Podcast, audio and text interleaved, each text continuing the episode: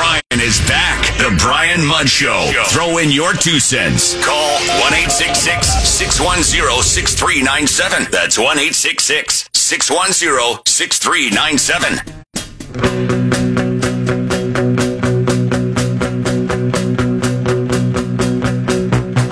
Projects are selected are based on criteria and where the need is. And so you can imagine when you're talking about uh, issues like this that South Florida would score very high.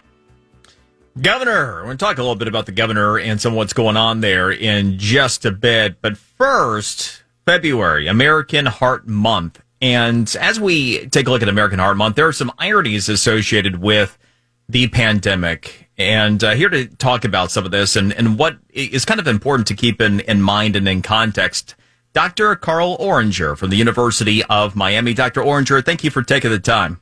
You're welcome. You know, it's ironic in many respects that during the pandemic, a lot of what people were doing at, at various points probably not good for our heart, right? Uh, being less active, not being out and about uh, drinking more, eating more, all things I imagine did not help our heart. You're, you're right. In fact, uh, we saw about uh, an average uh, weight gain of about 10 pounds for most people who uh, were followed over the course of the pandemic, and it uh, and it's somewhat disturbing because this does result in an increased risk for cardiovascular disease. Yeah, and, and to that end, and it's like anything else with our health. I think we it's easy for us to take it for granted until we can't. And, and certainly, you know, when you're talking about your heart, that is a really big deal. I mean, you, you take a look at the numbers. Far and away, the biggest killer during the pandemic still heart disease. You think that, um, you know, sometimes we, we get distracted from the from the bigger priorities. You know, one of the things that we've worried about is that people have not been paying as much attention as they should to the usual things that they have to do to take care of themselves that is getting regular checkups, seeing their doctors when they have uh, symptoms that are worrisome or concerning. As a society, independent of the pandemic, have we? Well, I think we're going to have to wait and see a little bit uh, and get more data. But one thing that's rather disturbing uh, to all of us who look at these trends is that uh, during the pandemic, the average life expectancy uh, for um, for both whites, Hispanics, and uh, people who are non-Hispanic Black has fallen by about two years.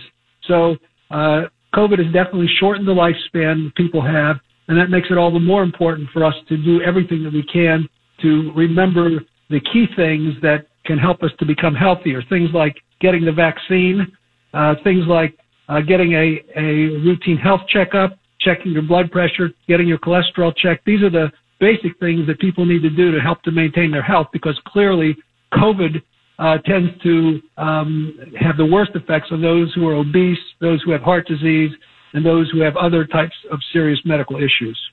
Yeah, no, no question uh, about it. And so, you know, what your guidance for somebody who is going, you know what, I, I probably am not where I need to be. What's what's a good first step here? Well, the most important thing to begin with is to think about what you're eating. So, eat less fast food, less processed foods, less salt, uh, fewer fried foods and eat more vegetables, white meat, poultry, whole grains, and fruits.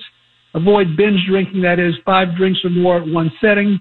Uh, and try to get in more physical activity. We generally recommend about 150 minutes per week of aerobic activity, that is body movement activity, in those who are trying to maintain their weight, and 200 or more minutes a week for those who are trying to lose weight. But even if one can't do those, little things like doing less sitting or parking a little bit further away when you're going somewhere, uh, anything you can do to be more active and doing less sitting seems to have a positive benefit benefit in terms of reducing your heart related risk.